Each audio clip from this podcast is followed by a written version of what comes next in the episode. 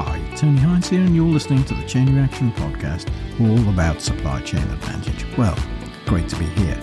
You're listening to a special episode on product safety, and we're looking at cars. Now, product safety is something we don't hear about very much when it comes to supply chains, but it's a very important part of the supply chain. People expect reliable products, and they expect safe products. The Ford Motor Company said this week that it's recalling 125,000 sport utility vehicles and trucks because of engine failures, which may cause a fire. It covers various models: Escape, Lincoln Corsair SUVs, and Maverick, compact pickup trucks from the 2020 to 2023 models, with a 2.5 litre hybrid or plug-in hybrid engine.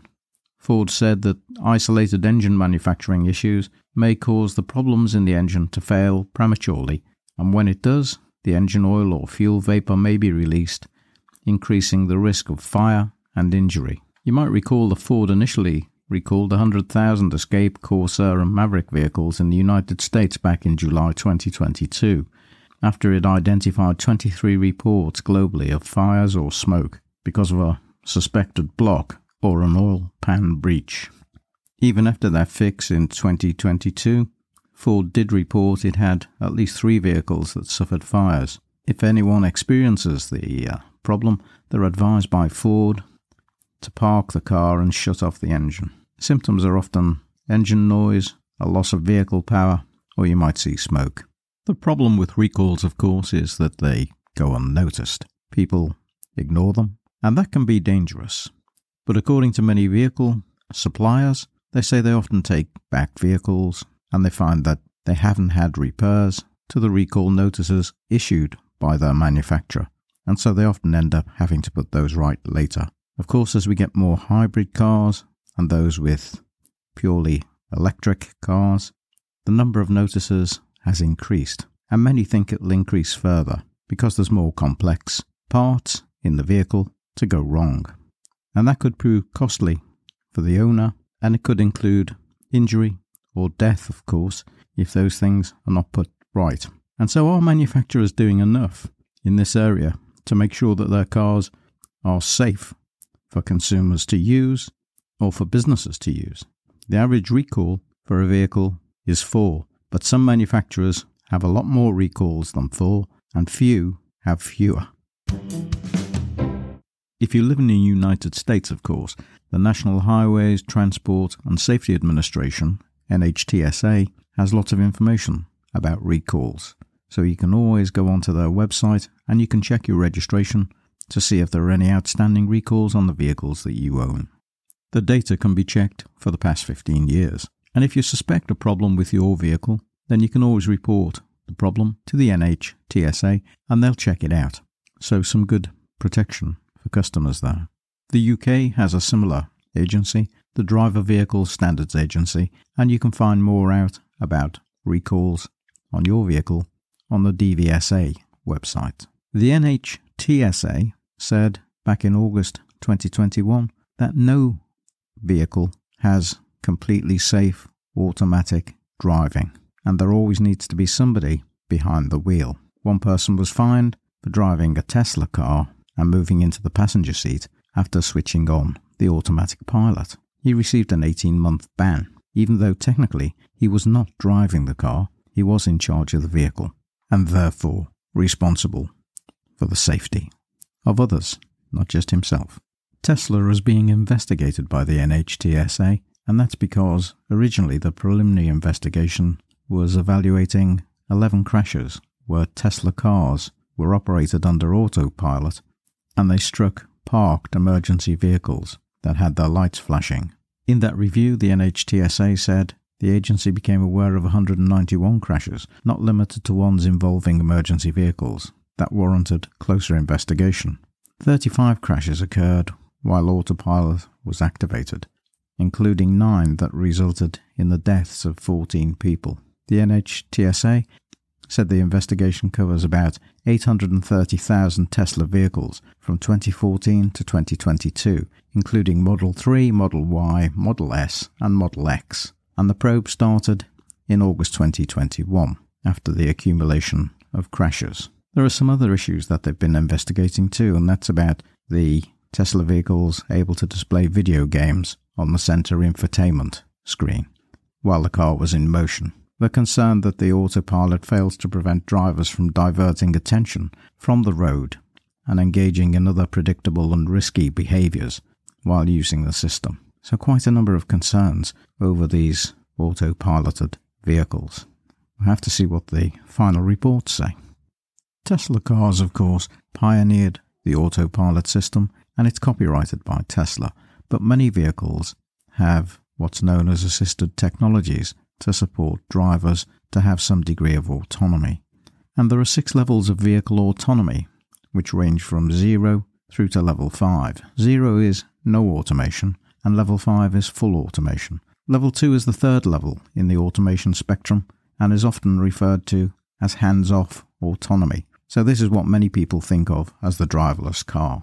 At this level, all the vehicles possess a form of advanced driving assistance, ADAS. They take control of steering, braking, acceleration, and in very specific situations, such as low traffic environments, they can be used.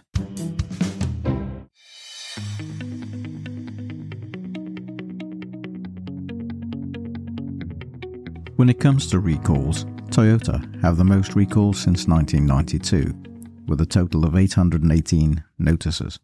Other car makers that have high numbers of recalls include BMW 698, Mercedes-Benz 629, Volvo 551, and Citroën 520.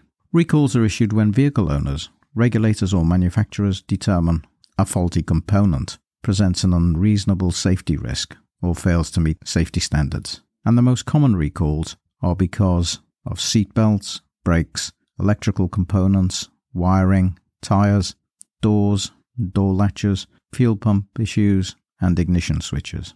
And there have been major incidents with airbags too.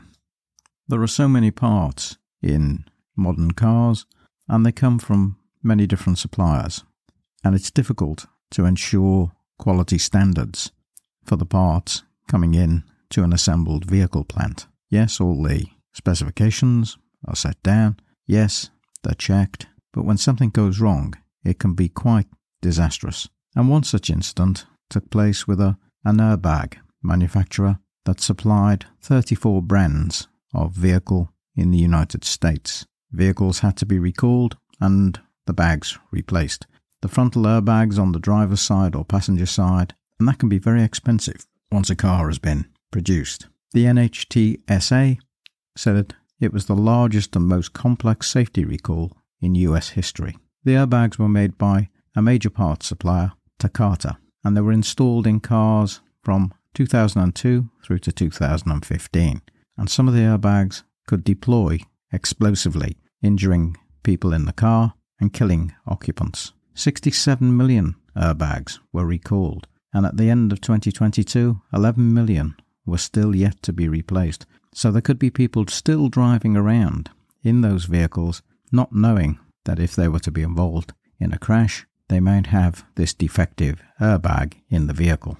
The airbag's inflator and the metal cartridge loaded with propellant wafers, in some cases, had ignited with explosive force. And when it ruptures in a crash, there are metal shards from the airbag that can be sprayed through the passenger cabin. And well, that can be life-threatening or serious injury, at least. Apparently the cause of it was ammonium nitrate based in the propellant without a chemical drying agent. And when it reached high temperatures or a defect through age, it can improperly inflate the bag and send the fragments of metal through the vehicle. There have been 24 reported deaths and more than 400 injuries because of this problem in the United States. And these bags were in vehicles such as Honda and Acura, where they had alpha bags, Ford Ranger, the Mazda B-Series, BMW 323i and 328i, and a number of others. So if you suspect that you have one of these in your car, I'd get that checked right away. Again, you could go to the NHTSA website and check it out. In February 2023, Honda issued a do not drive warning for certain 2001, 2003 models, including the Accord, the Civic, the CR-V, the Odyssey, and Pilot models, Acura, TL, and CL cars, all equipped with this unrepaired Takata bag. Volkswagen too, with its Beetle models, and some Chrysler cars, Dodge, Magnum, Challenger. All had notices, so go and check if you suspect that you have a car in that time frame on that NHTSA website, and just be confident that your life is not at risk.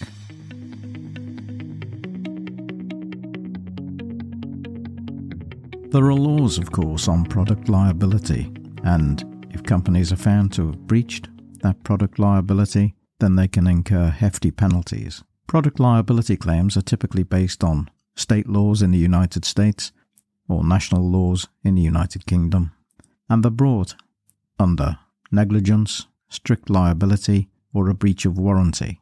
Usually personal injury as a result of a faulty product, loss or damage to property as a result of the faulty product, and unforeseeable circumstances. For example, a product could not have been detected by a quality control process in the manufacturing organisation, could be a defence. There have been some large corporate liability claims against companies not just in the automobile industry, but elsewhere. Back in March 2008, General Motors faced a lawsuit under product liability, claiming a damaging chemical was used in the Dex Cool coolant, and it caused leaks and engine damage. And there was a class action lawsuit filed on behalf of about 35 million General Motors customers for $150 million. The customers who filed the suit ended up receiving individual payments of between $50 to $800, but it was a big cost to General Motors. In August 1999, General Motors also faced a personal injury and product liability lawsuit for a faulty gas tank on its 1979 Chevrolet Malibu, and that caused gas tank explosions, which severely burned 6 individuals when their cars were hit from the rear. The plaintiffs sued for $4.9 billion in punitive damages. The victims were able to present evidence that showed GM was aware of the problem but did nothing to fix it, because they considered the associated costs were too expensive. There have been other examples outside of the automobile industry, for example, asbestos in building materials. Back in December 1998, Owens Corning paid $1.2 billion to settle asbestos-related product liability lawsuits because it caused mesothelioma cancer and death.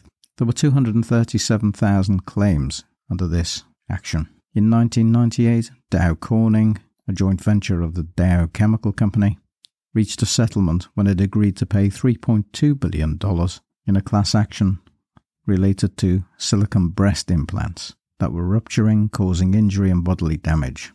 Each of the women received $12,000 to $60,000 under that particular action.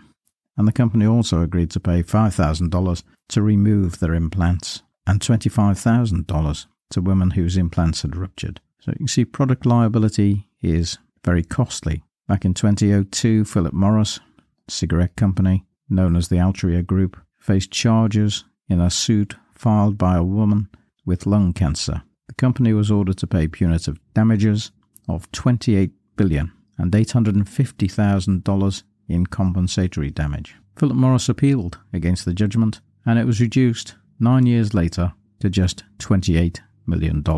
Big difference. A lot of time. When it comes to autonomous safety in electric vehicles, then that's an important consideration. What do we mean by autonomous safety? Well, autonomous driving is a driverless car, to all intents and purposes. And in those cars, we need to ensure that they can determine relationships to other vehicles on the road on which you're driving. And so that demands a number of sensors in the car with semiconductors to understand distances and be able to navigate the road safely. According to McKinsey, by 2035, autonomous driving could create $300 to $400 billion. There may be fleets of driverless cars, efficiently delivering people to their destinations, and it certainly captured the imagination of many.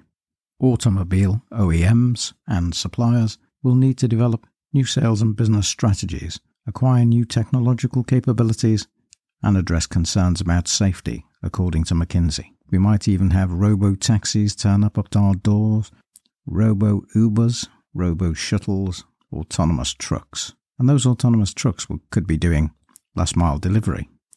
As production of these vehicles scales up, the manufacturing configuration and the supply chain complexities are going to change immensely. But somehow, I think that safety concerns will have to prevail, or we could see significant product recalls and significant cost and considerable liabilities for the large automobile companies. The technology is getting better all the time, and of course some big companies, big tech companies like Apple and Google and others want a piece of this action because it's worth millions of dollars, as you've seen. And machine learning is something that's happening in the test of prototype technologies every day, and artificial intelligence is able to develop and learn and get better at what it does. And so there's no reason not to believe that the safety record of electric vehicles will improve substantially by the time these vehicles are in full production. Of course, if they get it wrong, we really are driving into the unknown.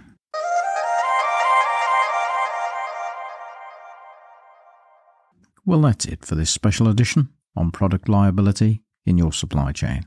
And I hope that you've learned something from the special episode. If you're in the car industry, of course, it will be of great interest. But even if you're not, you can learn a lot from other industries. And the automobile industry is one that we all know and are aware of. And we've experienced, perhaps, car recalls ourselves as consumers. So it's something of interest to everybody. But product liability is there in every product, and every return or recall might contain the product liability that just costs the company its business. So more attention perhaps needs to be paid to product liability, and there need to be smarter ways to resolve the issues. Of course, in the automobile industry, one thing we didn't mention in the episode is that many of the fixes in modern cars can be done by software adjustments. So if it's a sensor or a semiconductor issue that's not controlling something quite right in the vehicle, they can be fixed to get rid of the glitch using cloud technology. So that's it for the episode. But just before I go, I do want to tell you about a number of episodes that may be of interest to you, that you might want to drop by the Chain Reaction website and pick up the episodes for in the past few weeks. And there's one on artificial intelligence and how that's impacting supply chains. There's one on benchmarking, there's one on power and partnerships in the supply chain, and of course there's the weekly news roundup every Saturday at 12 noon. So enjoy those. Well, that's it for this week. I'm Tony Hines, I'm signing off. I'll see you next time. Bye for now.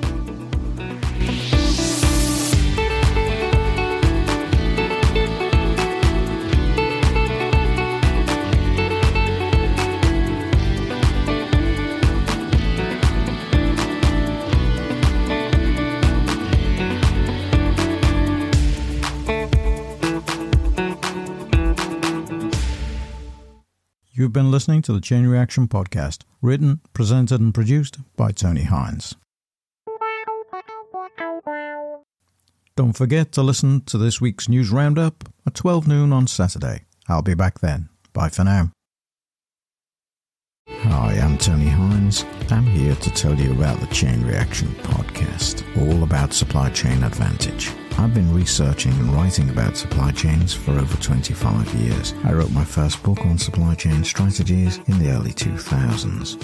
Each week we have special episodes on particular topics relating to supply chains, and we have a weekly news roundup every Saturday at 12 noon, all things impacting global supply chains in that week. So come and join us on the Chain Reaction Podcast. I look forward to seeing you there. I'm Tony Hines. I'm signing off. Bye for now.